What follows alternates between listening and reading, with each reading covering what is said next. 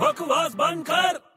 और भाई बड़े क्या हाल है अबे जाना तू यहाँ से यार क्या हुआ तू दिमाग मत खाया कर यार मेरा अरे क्या हुआ मैंने तो पूछा क्या हाल है कभी कभी मुझे ऐसा लगता है कि मैं मिलिट्री में होता तो कितना अच्छा होता क्यों तेरे को गोली मार देता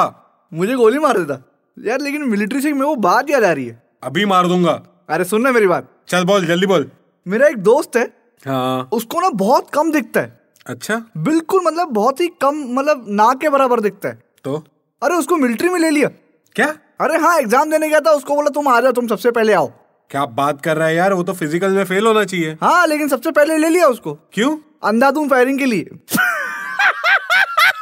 अबे बकवास बंद कर